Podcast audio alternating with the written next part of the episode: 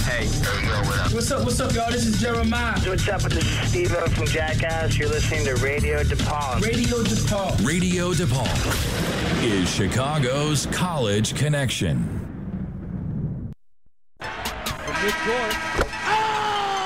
Broadcasting live from our new state of the art studio in downtown Chicago, it's Radio DePaul Sports, the student voice of your DePaul Blue Demons.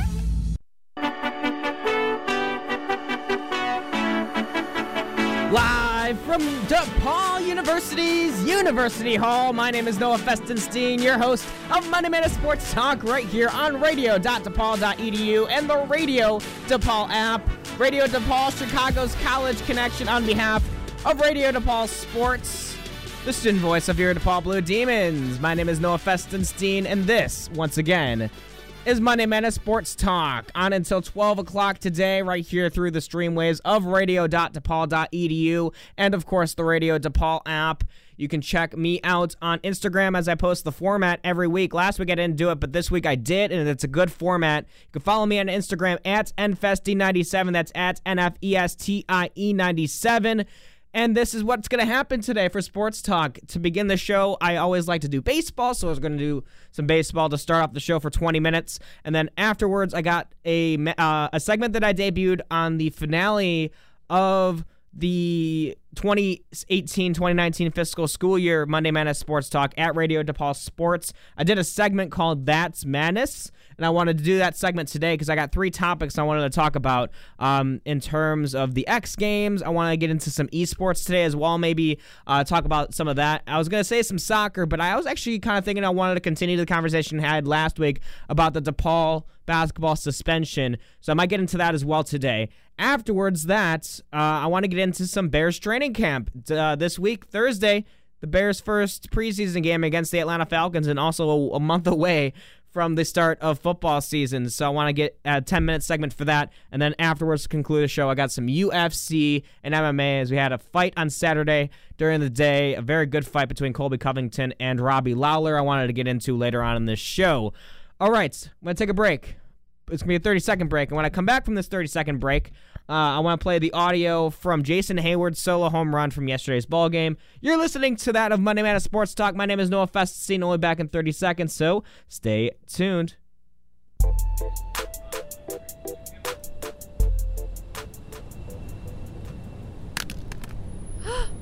I dropped my phone on the tracks. I better go get it. Stop. Stay off the tracks. The rails of the CTA have 600 volts of electricity moving through them, which is the same amount as a full grown South American electric eel. That danger doesn't even include the 30 ton train moving upwards to 55 miles per hour, heading towards you like a bull on a mission. The situation will feel like you got hit by both thunder and lightning.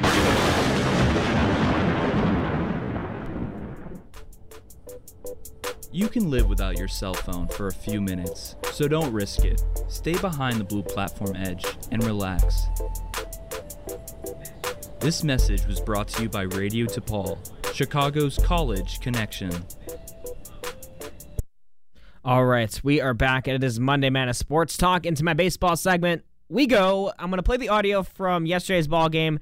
Jason Heyward's solo home run on the first pitch of the ball game. Here it is. Heyward, first pitch swing, deep center. Gone! Two leadoff homers in the series. Tie ball game. That's a man with a plan right there, and he is executing it to perfection. Well, maybe not perfection, but it's been awfully fun to watch. It has been fun to watch. Thank you, um, JD, there on the call with Len Kasper there on behalf of Chicago Cubs. Um, thank you to MLB for that audio. Um, know, I, have I've had this conversation many times before about Jason Heyward um, and his growth growth as, as a Chicago Cub. And I've talked about a lot of Cubs, you know, who get who are signed to big time opportunities to be a, a, star with the team, such as Craig Kimbrel and Jason Heyward when he was signed in 2016. Um, to, to have that sort of impact on your team is very important. Um, and with Jason Heyward having his slow offensive start in his first few years as, a Cub, it's so relieving to see this year him coming around. And it's, I mean, if you think about it this way, Jason Heyward had just, I mean, he was very well touted for his defense, everything when when he was being developed as a Chicago Cub, and now he's just being developed as a wonderful hitter. Um, not even that. You just look at his base running too. The way he cuts the bases. Um, he turned a triple yesterday into a stand-up triple because of the way that he's able to cut the bases, and then he can turn a single that's near the gap that's supposed to be a single at least, and then round the first base, uh, round first base, and make a stand-up double out of it. You know, it's those little things that just separate certain ball players from each other. Is that skill that you have at bat, on the field, on the base paths. Um, Jason Heyward has that. Um, and I always talk about also, you know, I'm the reason why I play that audio is because the impact of the leadoff guy is very vital, and that was the that was a key equation for the Chicago Cubs, especially when they were winning a championship in 2016 and Dexter Fowler being their designated leadoff guy. Is to now we don't. I mean, the Chicago Cubs don't have that designated leadoff guy. We don't see that as from a fan standpoint, we don't see that for what Joe Maddon's making decisions and making the lineup card. There's no consistent leadoff guy. You usually go around. Um, I've seen Kyle Schwarber a bunch of times. I've seen Albert Almora a fair amount. Jason Heyward, of course, now recently. And after all of these leadoff guys, I have finally made my decision on what leadoff guy is best, and I really think that it is Jason Heyward. Um, I think Jason Heyward has just the the capabilities, like I just mentioned of what a leadoff guy needs. He needs to run the bases better than anyone else. Better, at least better than anyone can. Um, because you can't have a guy who leads off an inning or at least leads off a game to start momentum, to start the momentum offensively, than a guy who can do damage on the base paths. I think Jason Heyward is one of those players that's underrated on the base paths. Great, great runner, fast runner, um, does his thing and it's just fun to watch. Um, like JD said on the broadcast, for my audio is it's you know it may not be for perfection. Of course, nothing's as perfect as you want it in a perfect world. That's not the case, but um, you know you're getting everything you want, and it's fun to watch because you don't know what you can get from guys like Jason Heyward. Um, but that's great because now he's squaring up and alongside with the rest of the team shell as well. Uh, the one thing that is going to back the Cubs up a little bit is the injury of Willson Contreras. Um, an update on him.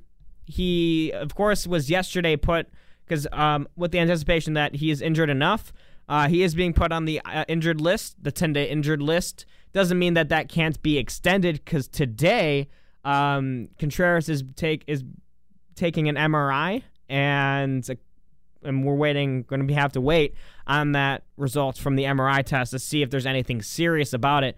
Regardless, though, um, there's going to have to be some sort of rest period. You might see him take the entire month of August off just to make sure he is as healthy as can be for the crucial month of September, uh, which is what I personally think should happen.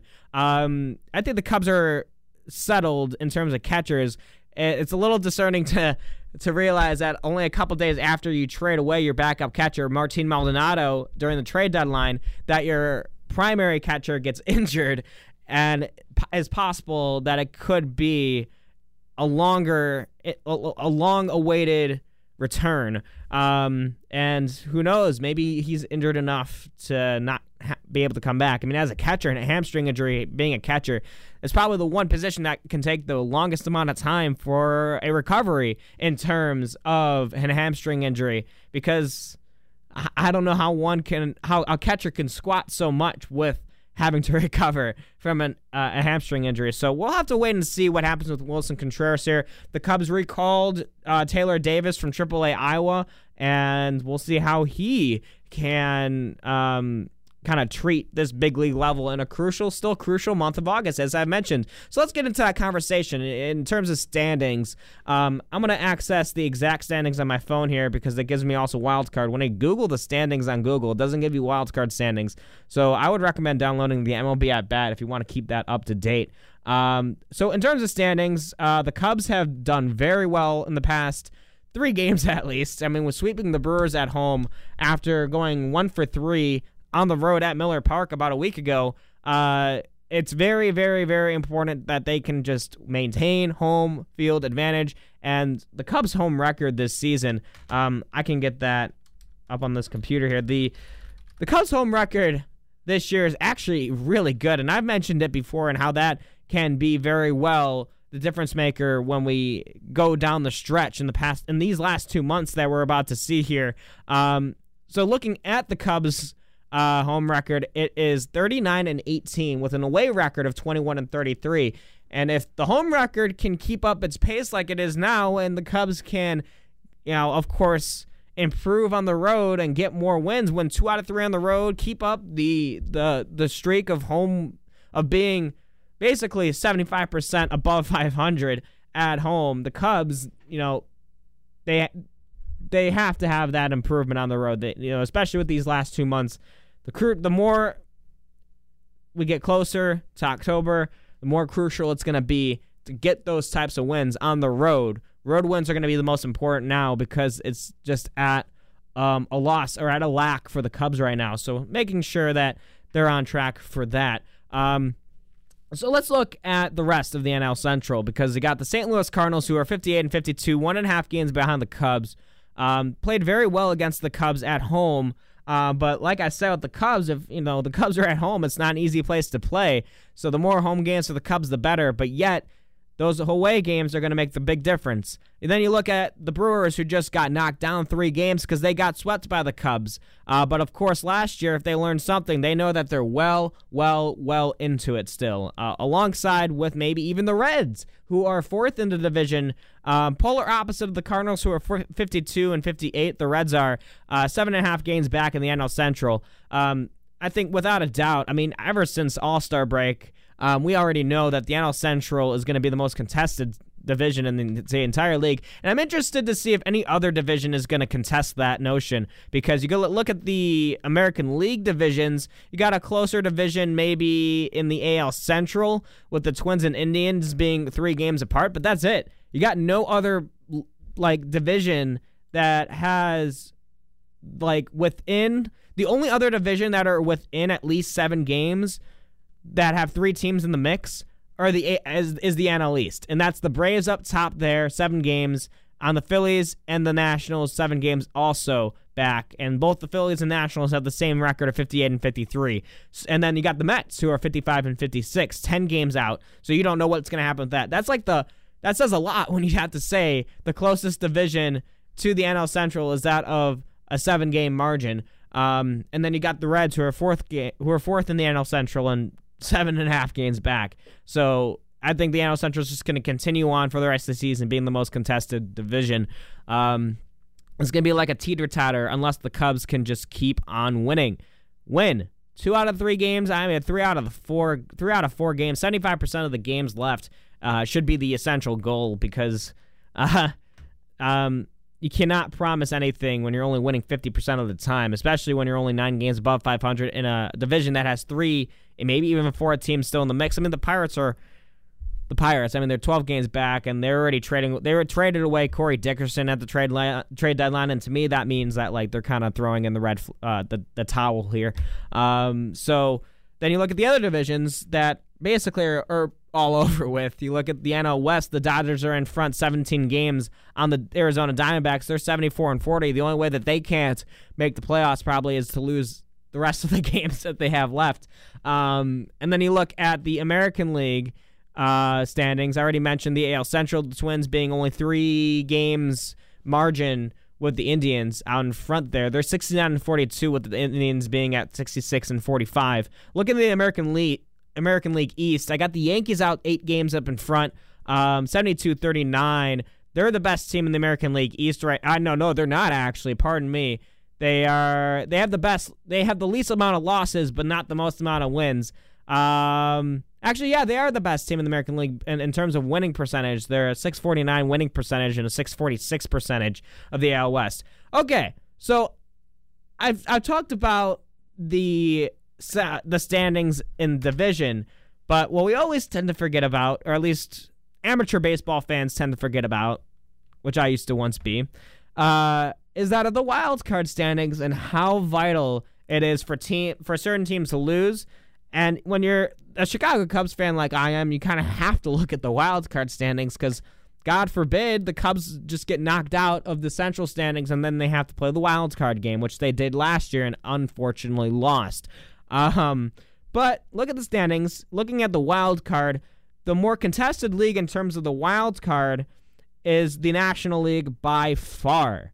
By far, and it's without question because you look at the American League wild card standings, the two teams that are atop the wild card standings are Cleveland and Tampa Bay, which Tampa Bay are in front of Boston in their own division, six and a half games, uh, which is very impressive considering Boston is defending a World Series championship. Um, and then you got the Oakland Athletics, who the Cubs will be playing for the next three games uh, in first play, uh, trying to fit into the wild card spot, being a half a game back right now in the wild card. But wild card spots can change very, very frequently because it's the wild card. There's so many teams that can contest for that spot. Um, and big series for Oakland coming into Wrigley Field the next three games, um, especially against great pitching. Uh, if you look at the pitching matchup, which I'll talk to actually after I'll talk about the wild card standings, um, I'll, I'll tease that. I'm going to talk about pitching matchups the next three games in, in just a second here. But looking at the um, National League, I want to talk about why it's so contested in the National League. I, of course, talk about that there's already three teams in the mix um, in the NL Central, which means that there's also three teams in the mix for wild card standings. And I already talked about the Reds, who are sort of in the mix. They're five and a half games behind the wild card, who are in front of the Colorado Rockies and San Diego Padres by only a couple games. So and the second to last place team in the National League are the Pittsburgh Pirates, who are only 10 games behind the wild card, but have to jump out in front of like nine other teams. So basically, I'm going to look at the top top three teams who are vying for the second wild card spot. Actually, technically the top four because there's a three way tie for the wild card right now. All almost basically the same record in the National League. Got St. Louis up top, only a half a game in front of the first place wild card spot at 58 and 52. Then you got the Philadelphia 50 Phillies at 58 and 53 in the AL East, and the Washington Nationals at 58 and 53 in the East as well. And you can tell that there's no team in the West because you got the Dodgers absolutely exploding on other teams in the West, which makes it almost impossible um, for some of the West teams to be in the mix. But the one West team that's in the mix for the wild card right now, who is 500 and two and a half games back of it, is the San Francisco Giants and also Arizona Diamondbacks, 56 and 56, and then the Milwaukee Brewers, who are 57 and 56, two games behind the last wild card spot. Okay, looking at the pitching matchups now for next three games. It's interleague matchup at Wrigley Field. So, uh, tonight, you got Kyle Hendricks, and uh, for the Athletics, I'm not completely familiar with this guy as I'm pulling up his um his page. It's Chris Bassitt, a right-handed pitcher who's currently seven and five with a 3.84 ERA. Hendricks is coming into this game with a 3.07 ERA and an eight and eight record. On Tuesday, we're gonna see uh, Jon Lester, who's nine and seven with a 3.86 ERA, against the Athletics left-handed pitcher, starting pitcher um, Brett Anderson, who um, it's a veteran pitcher. He's nine and seven this year with a 4.404. Both pitchers for that game is nine and seven. So maybe I'd say a good pitching matchup on Tuesday night at Wrigley at 7:05 start, and then you got a Wednesday afternoon game at 1:20 with the Athletics and Cubs. Uh, the Cubs are gonna be Quintana and Bailey. And what's funny about that matchup is both both uh, pitchers are also nine and seven. So you got two straight starts with both pitchers starting at nine and seven, which is pretty funny. Um, so two straight starts, nine and seven pitchers, um, Tuesday and Wednesday night. Um, looking at Monday, is anyone nine and seven? No, but Kyle Hendricks is close. He's eight and eight.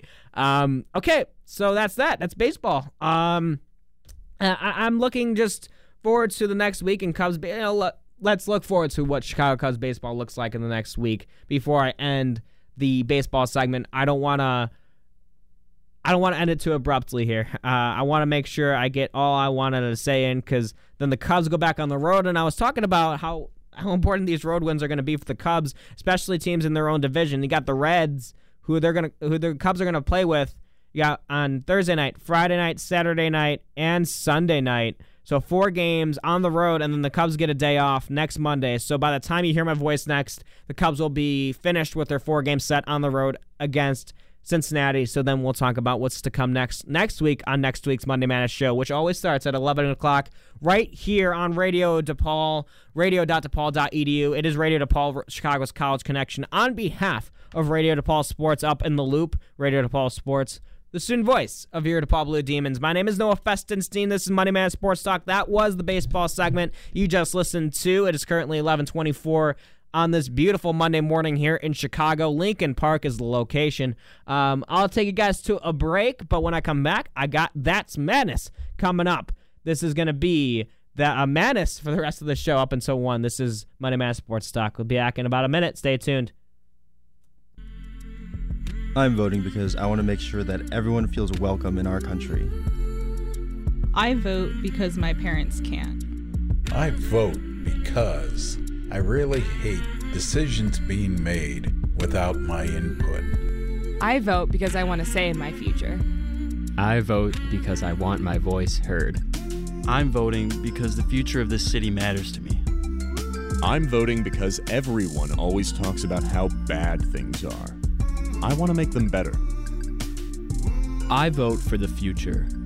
So, why do you vote? Tuesday, November 6th is midterm election day, and your vote is your voice. To find your polling place in Chicago, visit chicagoelections.com. This message was brought to you by Radio DePaul, Chicago's College Connection. Jolly Oak Granola provides the perfect snack for when you're on the go. With guilt free ingredients and a resealable bag, Jolly Oak Granola makes snacking convenient and good for you. Based in Chicago, Jolly Oak bakes delicious and healthy granola in flavors from your childhood, like almond butter and jelly, nuts for s'mores, oatmeal cookie, and cocoa cocoa. Available on Amazon and in select stores near you. Visit jollyoak.com today to learn more. This message brought to you by Jolly Oak and Radio DePaul, Chicago's College Connection. Please make your connection. This is Bulletin.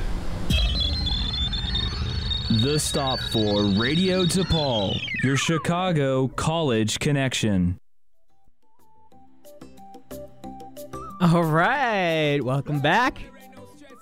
It's Monday Man Sports Talk right here, radio.depaul.edu. This is Chicago's College Connection. And bringing me into this segment is one of the songs I'll be playing today on Beyond the Madness. It's a remix of Bailando. Looking forward to that. All right.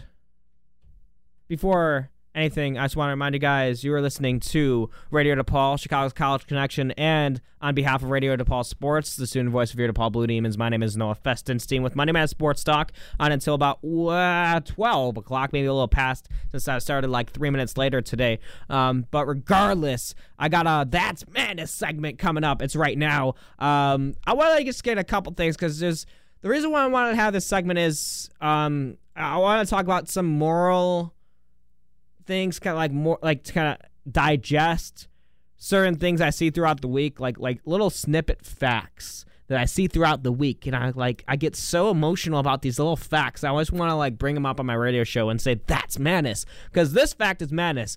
Um, so I haven't really put much research into this. Um, but apparently I, I don't know what's his, his name. His name is okay. So we're gonna we're gonna start off with esports right now. Um, because I don't talk a lot about esports on the show very much. Um, so I don't really know how to start it. Um, but I I, I love video gaming. I I get competitive with it. I was very competitive with it when I was like um in my teenage years playing Call of Duty on my Xbox Live and uh, all that good stuff. I love playing sports games and all that stuff. Um, but I don't get it competitive as people who make millions upon millions and millions of dollars doing it. Um, it's a very, very, very broad market that esports is in. And why I think that's madness is that people can get paid even more than certain professional athletes do that get paid millions and millions of dollars upon contract. Um, this guy, and I think a lot of video gamers know him. I think most all competitive video gamers know him. Uh, is goes by the name Ninja. It's Richard Tyler Blevin, Blevins, um, who is an American streamer. Started his whole whole shebang, I think, on Twitch. um, which uh, I've used myself before, and it works if you're good at it. And Ninja was good at it, and that's what he um, presents himself as. I haven't done much research on his gameplay or how he plays, but uh, I have done research on like the type of contracts that he he has. Apparently, he. So I'm looking. Uh, let, let's look up his sponsorships, um, because this guy. Uh, the reason why I want to put this on That's Madness is because the ridiculous amount of money that this guy makes uh, is insane. I'm trying to find the sabermetric that I found. I will find that for you, and I will say it to you on the radio. But um, the reason why I say that's madness to the amount of money people make on video gaming is you're, you're you're making millions playing video games, and yes, you're very good at it. You're very competitive with it, and it's a very niche market. Um, and a lot of money, a lot of revenue at least goes into the market of esports gaming and all that good jazz. Um, that it's just like almost distracting to other sports who players don't get paid as much. All right. So I'm trying that's and that's why I want to find this fact. I can't find this sabermetrics fact. Um but here, don't worry. I will get there. Yes, I found it. Okay. Um so and I mentioned it already. So since Ninja started so Tyler Blevins started his started on Twitch and obviously Twitch he's huge. He's, I think he's getting sponsored by Twitch. But if he moves over to he can he can switch his contract from Twitch to a different streaming service by the name of Mixer, um, which has been rumored recently, according to certain social media platforms. Um, he'd be making that. So if he made this switch, he wouldn't be making singular millions of dollars. He wouldn't be making two million, three million, four million, not even close. He wouldn't even be making a hundred million. He'd be making almost a billion dollars making this switch a billion dollars. If Ninja was to earn make the switch from Twitch to Mixer, he's going to earn 932 million dollars with this switch. And that is more than the career earnings of these four players in the NFL at least. Um, Peyton Manning, Eli Manning, Drew Brees, and John, Tom Brady combined. All Hall of Fame quarterbacks. All I'm just looking. I mean, yes, the NFL. I will say the argument is all most NFL players are not paid as much as the other professional players because of the amount of games they play. But you're talking about four Hall of Fame potential quarterbacks. Um, and then you talk about a guy who plays video games for a living making more than those four combined in their entire careers. That's insane. That's madness. That's madness. How I looked at that stat and I was like, I gotta present this on my show and talk about esports because I really don't think. Um, before I get into this next point, I want to remind you guys it's 11:30. You're listening to Radio DePaul, Chicago's College Connection on behalf of Radio DePaul Sports, the student voice of your DePaul Blue Demons. Is Money Man Sports Talk with your good friend Noah Festenstein. Okay, so you, you talk about how much one can make money, and uh, I, I have a I have a passion for the amount of money that somebody can make that means too much. And that's a little hot take here. It's not really a sports hot take, but I think there is should be a maximum to how many people how much money one can make doing something specific. And I think video games you shouldn't be making that much money. Uh, yes, the market is massive. I understand that. Um, but you talk about esports and the culture behind it. Um, I just don't think that's worth 932 million dollars. Not even more than 500. I don't I don't think anyone needs that much money, not even a 28-year-old kid who's from Detroit. I'm sorry. That just man that's madness to me. I, I more than the combined earnings of Drew Brees, Tom Brady, Peyton Manning, I, I don't know. That's madness. Uh, I will, I will, I will continue talking esports sometime. I'll probably even have some guests on in terms of talking esports. Um, probably during the year. Um, because I am a big fan of our esports program here at DePaul University. Great. They have like two locations. I think there's one right here in the basement of U-Hall, um, right across the street, right across the hall from the radio station. There's an esports lab that I see a lot of kids go to a lot when I walk into the radio station. Not a lot during the summer, of course, but during the school year, there's a good amount of people who play video games here at DePaul, and I heavily respect that. I, I don't want to be misleading with you know those points I just made about the amount of money, but you you, you have to fully comprehend how much money that is just by making a switch from sponsorship to sponsorship. That's that's insane. Um, I respect Ninja Tyler. I respect him as a video gamer. Uh, like I said, I don't watch his gameplays. I, am not. That's not my type of thing. But um, when you talk about money and you talk about the way one can earn that uh, that specific amount of money, um, I just don't know if that's more. If that's just I'm trying to find the right word. If that's like fair in a way. I don't know. I just don't know. I, am I'm, I'm questioning the fairness of being paid doing something specific in the sports realm. All right. Uh, I want to move on to the next topic. I, I, I said that I want to talk about um, what was it? The X Games. Yeah, the X Games. Um, someone hit a 1260 for the first time on a skateboard. A 1260 at the X Games. That's madness. That fact alone is madness. Um, uh, I didn't do as much. Um, I, I, I mean, I skateboarded as a kid, uh, and I can tell you right now and then I suck still now. Um, but it's really insane that someone like to think that how hard it is just even hit a 180, a 1260 on a half pipe. Um, who hit the 1260 at the X Games? I just want to know the name of the person who did it. Um, this was recently. Here, I think I got the audio for it too. I might as well just play it. Um, so here it is. Yeah. So um, I'm gonna play the audio for this. It is Mitchie Brusco, um, which is the first ever Big Air 1260. So that's the event, the Big Air. Um, this is in Minneapolis very recently. I think this happened like a couple days ago. Yeah. So take a listen to this. Oh, not not the song. Don't don't listen to the song. That's for later. Um, uh, I usually do that. I forget that my music is on, and then I. All right, I'm gonna play this audio. Just take a listen. This is me, M- Mitchie Brusco's uh, 1260 at the X, X Games, and it's not playing. Where is the audio? I'm literally playing it on YouTube. All right, I'll find it. I'll find it on my phone, so I'll play it. Um, I don't know why the audio is not playing. Technical difficulties are a wonderful thing at radio stations. Um, but I want to talk about it afterwards, so I gotta I gotta be quick.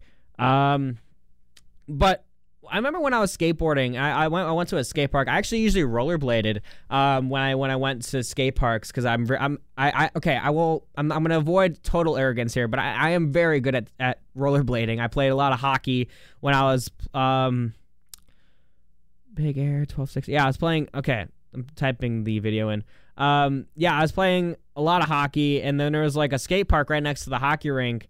Um, that I really enjoyed going to, and I almost broke an ankle doing it. I had broken my ankle before playing volleyball. Out of all sports, volleyball, I broke my ankle.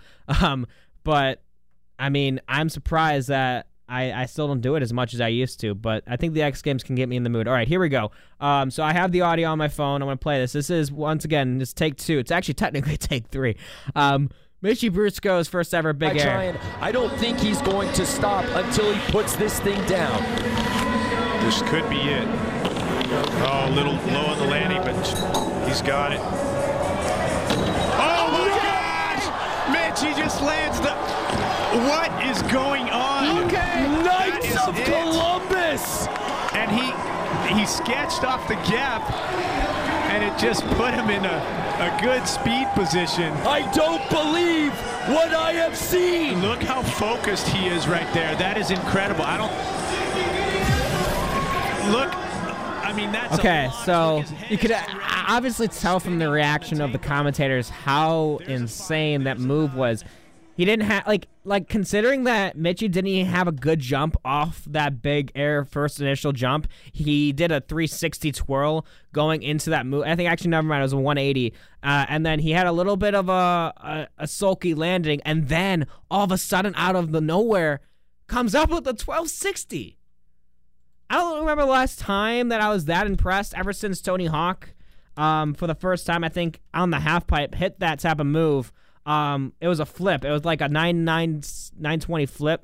Um, Tony Hawk, first ever. What was it? That was like.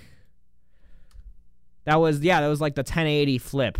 That was I remember that moment. Um, that was the first ever 900 that Tony Hawk. That was like the last time I was ever that impressed with someone doing a move um, at the X Games. Um, was that 980 that Tony Hawk hit for the first time ever? But this this right here is a, whole new level. Um, so putting some attention to skateboarding and X Games, which I don't do often, which I um, always like to do some other sports now and then here on Monday Madness Sports Talk. All right, it's 11:40. I got like I want to talk about the DePaul situation here. I was gonna do some soccer, um, but I, am gonna probably save that until next week or maybe the week after. Um, I want to talk about this DePaul situation.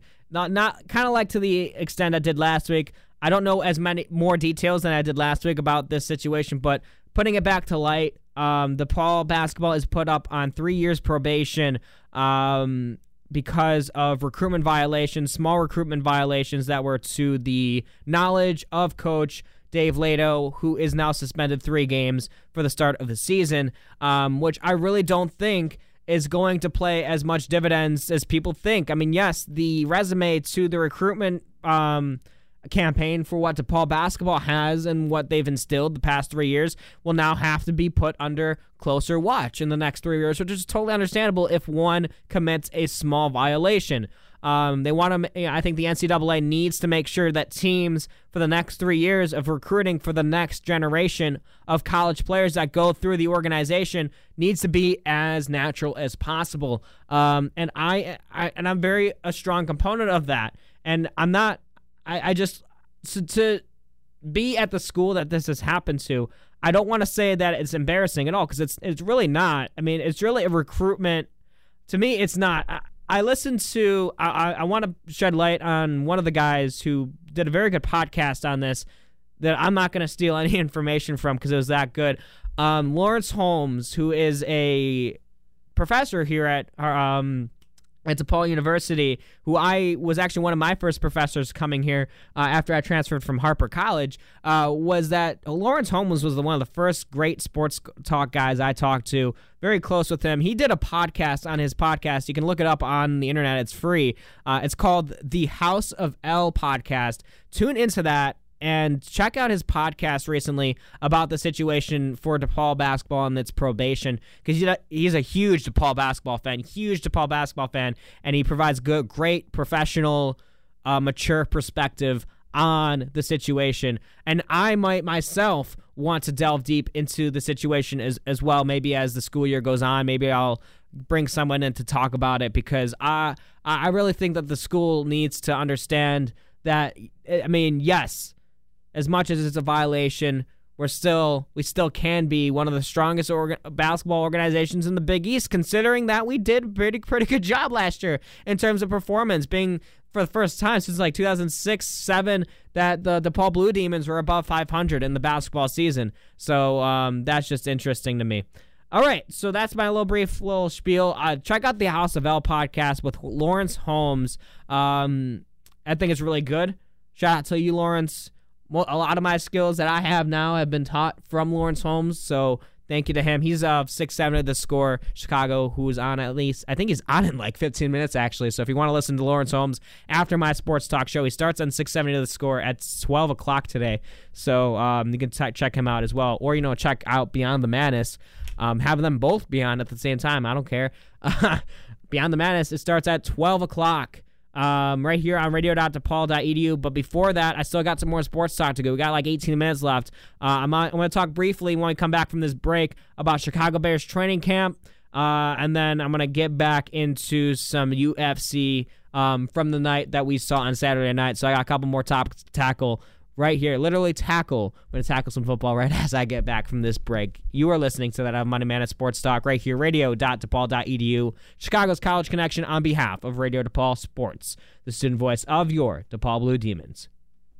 Wish you could bring Radio DePaul with you everywhere you go? Well, now you can with the Radio DePaul mobile app. Download this easy to use free app from the App Store or Google Play to listen live. With the portability of a phone and the simplicity of pushing buttons, Radio DePaul satisfies all your audio needs straight from your pocket. From the main station to sports, news, and podcasts, your entertainment options are endless. Download now and try not to break your phone in excitement. This message brought to you by Radio DePaul, Chicago's college connection. The blood that runs through my veins can help a soccer player stay kicking, can help a mother stay with her child, can help a car accident victim stay alive, or it could just stay in my veins. Donating blood can lead to a world of possibilities.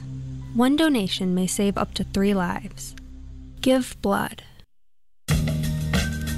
As a student. As a student. As a student of DePaul University. You're a part of the largest, largest, largest Catholic university in the U.S. You're a part of a university that's been recognized for having one of the most diverse, diverse, diverse student bodies. Calling Chicago our home means you have an unlimited, unlimited, unlimited source of opportunities for fun, hands-on learning, and service. All in a world-class city.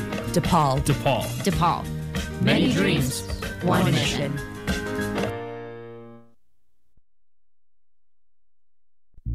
Up late studying for exams? Oh, man. Chill out with genre hours overnight on weeknights. On Mondays, we've got punk, Tuesdays, indie, Wednesdays, classic rock, and Thursdays, jazz. That's over 10 hours of great music starting at midnight. Genre hours only on Radio DePaul, Chicago's College Connection. All right, welcome back. Monday Madness Sports Talk radio.depaul.edu, Radio DePaul, Chicago's College Connection, on behalf of Radio DePaul Sports, the student voice of your DePaul Blue Demons. Bringing me in will be one of the songs I'm playing later on with Beyond the Madness. It's Hostage, the Ghost remix of Denrell and Smallland. We're going to be playing that later on after the 12 o'clock hour. Got a lot planned for that show. Got 10, song, 10 tropical songs to play for you guys later on. But for now, I got some Bears training camp to talk about. Um, and earlier today, the Chicago Bears posted a video, at least on the score.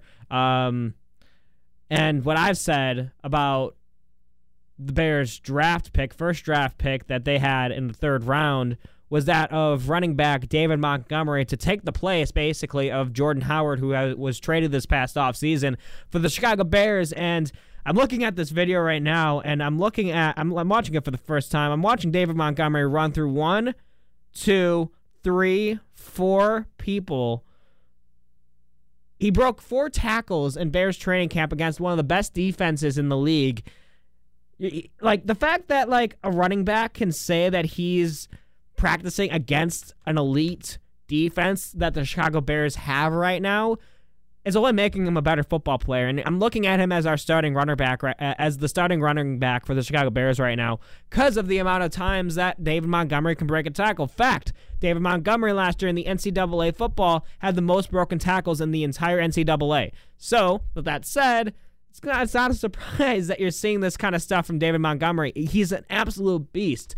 Um, another big point to point out from Bears training camp is that of um, Mitchell Trubisky making his um, putting in his numbers and uh, you know working very closely with Matt Nagy, who is a former offensive coordinator. Um, at of course for the Kansas City um, Chiefs, he worked closely with Patrick Mahomes, who was this who's the reigning MVP, um, and having that work closely in the second years of Bears training camp um, is very important. Uh, also, another big note to point out from Bears training camp is that of our own beloved Chicago Bears, uh, probably number one defender, Khalil Mack, um, who has uh, actually um, ranked number three in the top 100 this year, um, voted by peers of players in the NFL. Um, the, Mack is number three in terms of best players in the entire league. I think Drew Brees and Josh Donald is the, are the only players up in front of him.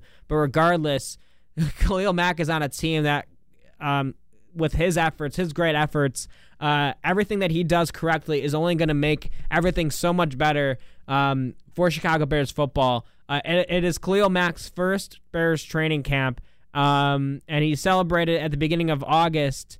Um, he's going to celebrate very soon. I think his one year anniversary of being traded um, to the Chicago Bears.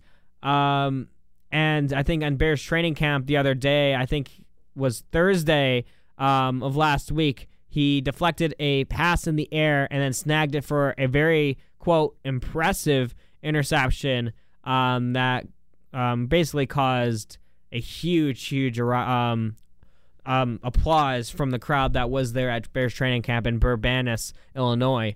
Um, but it's great to see that Khalil Mack is doing his thing at Bears training camp. Okay, so then now you got Thursday, a matchup um, between the Chicago Bears and Atlanta Falcons. Um, we saw a game last week with the Atlanta Falcons. Uh, it was the what was this? The Hall of Fame game between the Denver Bron- Broncos and the Atlanta Falcons. Broncos won 14 to 10. So basically, the first basically game of the season that doesn't count. Um, but then you look at other games that we are going to see in this week. Um, like I said, the Bears are, are they going to be at home this week? If I'm correct, yes. Actually, no, they're not playing the Falcons. What am I talking about? They're playing the Panthers. Of course, I messed that up. I said that at the beginning of the show too in my intro that the Bears would be playing the Falcons, so that's embarrassing. But that's okay. We we know we found out we pinpointed my mistakes. Uh, the Bears will be facing the Panthers at home on Thursday at seven o'clock for NFL preseason. Um, I also have myself. I, I won't be able to watch that game. Only the beginning of it. I got a softball game on Thursday. Speaking of which, shout out to my softball team, past our prime. We made the playoffs in our league in Vernon Hills. I'm very happy about it. Uh, as the uh, shortstop, I would like to say, um, you know, doing great. It's like, okay, if anybody doesn't play softball or does any like summer leagues or any sport, I can't tell you how much fun it is uh, just to like socialize with your teammates and just have a lot of fun during. Uh, one of my most fun moments already this season was playing a bunch of frat guys from Iowa um, who who's here for the summer and they were like 21, 22 year olds, and we just killed them, um, like 18 to 2 or something, and they were being all very cocky and stuff. So that, that's the most fun times is to beat cocky fraternity fraternity boys in softball, in men's league softball, where my team is has an average of 40 years old. Um, and we were able to beat up on a bunch of 20 year old, 21 year olds um, who think that they're all that. But that's okay. I am taking my anger out on the radio show. That's okay. Uh, All right, I'm gonna take a 30 second, a quick one. We're gonna get some UFC afterwards as we conclude the show. This is Monday Madness Sports Talk right here on radio.depaul.edu, Radio DePaul Chicago's College, College Connection on behalf of Radio uh, Radio DePaul Sports, student voice of your DePaul Blue Demons. Be back in just a bit. Stay tuned. Chicago's College Connection is Radio DePaul. The historic Route 66 was finally connected on November 26, 1926. The road is 2,448 miles long and starts in the great city of Chicago. The route then goes through eight states and ends in Los Angeles. The route is no longer in commission with the advent of larger interstate highways. However, the road is still seen as a national landmark and historians connect it with the growth of America. This was the Weekly Wow on Radio DePaul, Chicago's College Connection. Okay, welcome back. This is Monday Madness Sports Talk with your host, Noah Festenstein. That is myself right here on the beautiful stream waves of radio.depaul.edu, Radio DePaul, Chicago's co- co- la, la, la, Chicago, Radio DePaul, Chicago's College Connection on behalf of Radio DePaul Sports, the student voice of your DePaul Blue Demons. All right, I want to talk about UFC and the fight night we saw on Saturday night.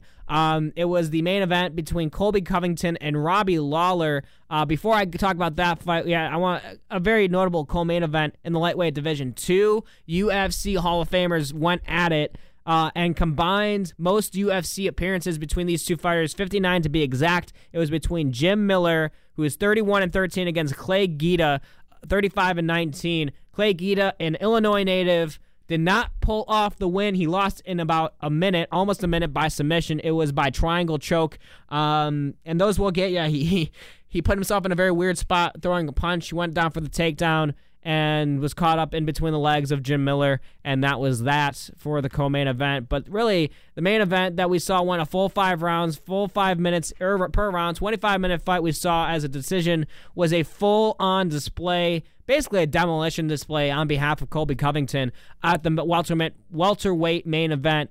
This was a bad blood fight, and that's one of my favorite types of fights. And if it's a bad blood, ah, a bad blood fight that is not on pay per view and really on ESPN that no one has to pay a, a, a subscription for.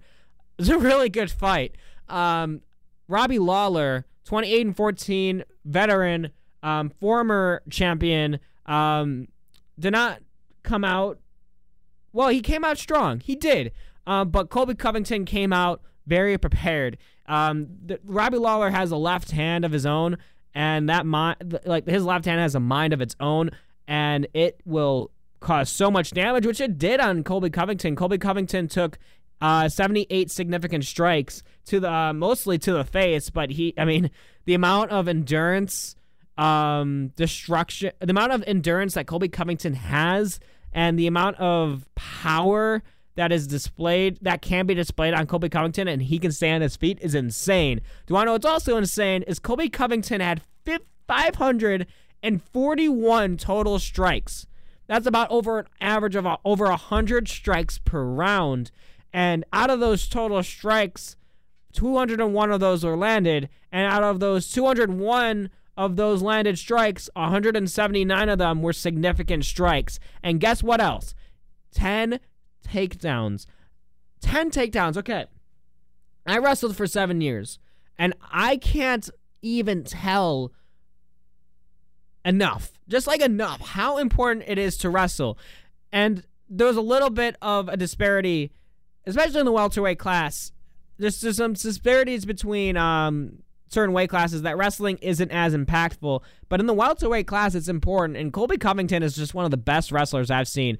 He's, uh, I think, a un, uh, he was like a champion at Oregon. Um, I think years upon years ago, he wrestled for Oregon a long time ago. Um, very, very, very passionate about him being a part of America's top team. He's like a captain of America's top team, who, which of course, Robbie Lawler used to be a part of, which is actually is the catalyst to the bad blood here. Robbie Lawler left top team, America's top team, which Colby Covington was the captain of, and he was like, "You made a big mistake, bro." And he uh, challenged him to fight, and he won that fight by a resounding yes. Um, and he, because of that, Colby Covington's very, very patriotic very, very MAGA oriented, make America great again. The Trumps were in the not not Donald Trump, but I think his sons were in the building for the fight, like front row. And I think after Colby Covington won, he pointed at them, he acknowledged them. Um, so like very big, big on that. But um, that's just not my type of fighter. I mean, not because of, of his beliefs, just he's just. I, as much as I am very impressed by his wrestling and his ability to take someone down and mix uh, the way the way that Colby Covington was able to mix his wrestling and his boxing together was impeccable. Like you don't a fighter needs to have of course it's called mixed martial arts for a reason folks. You have to have that versatility. You have to have that muay thai maybe a little bit of karate. You have to have that wrestling and that boxing. Boxing is important when you're throwing strikes in the neutral stance. And guess what colby covington can do is he literally mixes boxing. He was at one point he was coming up for a high kick on one of the takedowns. He came up for a high kick which is a pretty good move now of late. Of course that we saw from Jorge Masvidal against Ben Askren who was trying to go in for a takedown.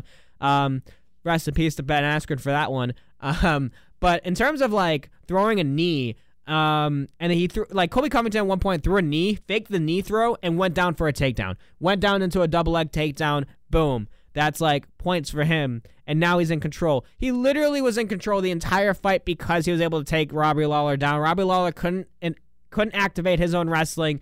Robbie Lawler couldn't really throw in the left hand because Colby Covington was moving all around. He was putting up uh, putting up Robbie Lawler against the cage. It just wasn't comfortable for Robbie Lawler at any point of this fight, uh, and it was just a very resounding win for Colby Covington, um, especially in a bad blood fight that he wanted to win. He deserves a fight against now champion welterweight champion Kamaru Usman, which would be a fantastic fight for me. Uh, they were. Um, apparently Kamaru Usman was joined joining the ESPN broadcast um, and what what the ESPN broadcast usually does is after the main event fight ends, uh, the winner goes up to the booth and has an interview, and of course, Kamaru Usman is at that interview, and we are, I think most all UFC fans should be anticipating a Kamaru Usman Colby Covington welterweight championship fight, uh, and both of those two men after Colby, literally immediately after Colby Covington's win, was sitting like five feet apart from each other, talking smack to each other. Um, literally, Colby Covington was like, "Yeah, there's like you, you're you're nothing. You're soft. You you got nothing on me. You should be scared of me." Kind of thing, like in, uh, instilling fear in Kamaru Usman, who I really think can win this fight against Colby Covington. Uh, if you can match the wrestling of Colby Covington, you can compete with him. And Kamaru Usman is one of the best wrestlers uh, in all combined weight classes, pound for pound. Even, I mean, you talk pound for pound, you talk Colby Covington too. So, like, with all this being said, and anticipating this fight between Covington and Usman, uh, it's gonna be one heck of a fight because you got two fighters that have an immense amount of skill combined, versatility, striking ability, um, takedown ability, defense, everything. It's gonna be a good fight. Um, so I'm looking forward to that. That's something I would even pay myself for a pay per view event. Is a like singularly is a Kamaru Usman and Colby Covington fight. And if anything, I think maybe the loser or winner should face off against Tyron Woodley. I think Woodley might be able to get a chance in the welterweight. Actually, never mind. I'll talk about a guy like Jorge Masvidal. I already talked about in this podcast uh, broadcast today. Uh, Jorge Masvidal should be one of those guys uh, to maybe fight for a title or maybe even face off against the loser between Colby Covington and um, Kamaru Usman should that fight happen. Uh, uh, but that's that. That's UFC. Um, very happy I was able to squeeze that in. I squeezed everything I wanted to in today's show in. Uh, so I'm very happy about that. It was a fantastic show today. And guess what? I'm on for an even longer amount of time. I got one more hour. It's going to be Beyond the Madness. Got some tropical music playing today. Gonna sit back, relax, enjoy the music. Not a lot of talk, just a lot of music today. I'm gonna enjoy it. It's a beautiful day out in Chicago, so might as well crank up the radio and take a bike ride down on Lakeshore Drive and listen on the Radio DePaul app. The Radio DePaul app, download it. Check out the Radio DePaul stream. You also got the Radio DePaul sports stream that should be activated more so as the school year will, um, as when the school year starts. Um, but download the Radio DePaul app. Lip, listen up. You can listen to my beautiful tropical music segment on your bike ride, on your walk, at the beach, wherever you are on this beautiful Monday afternoon, in the office, wherever you are.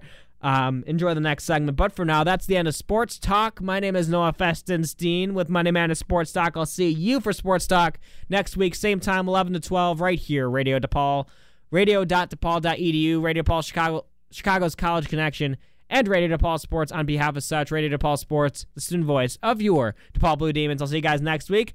Thank you so much for tuning in.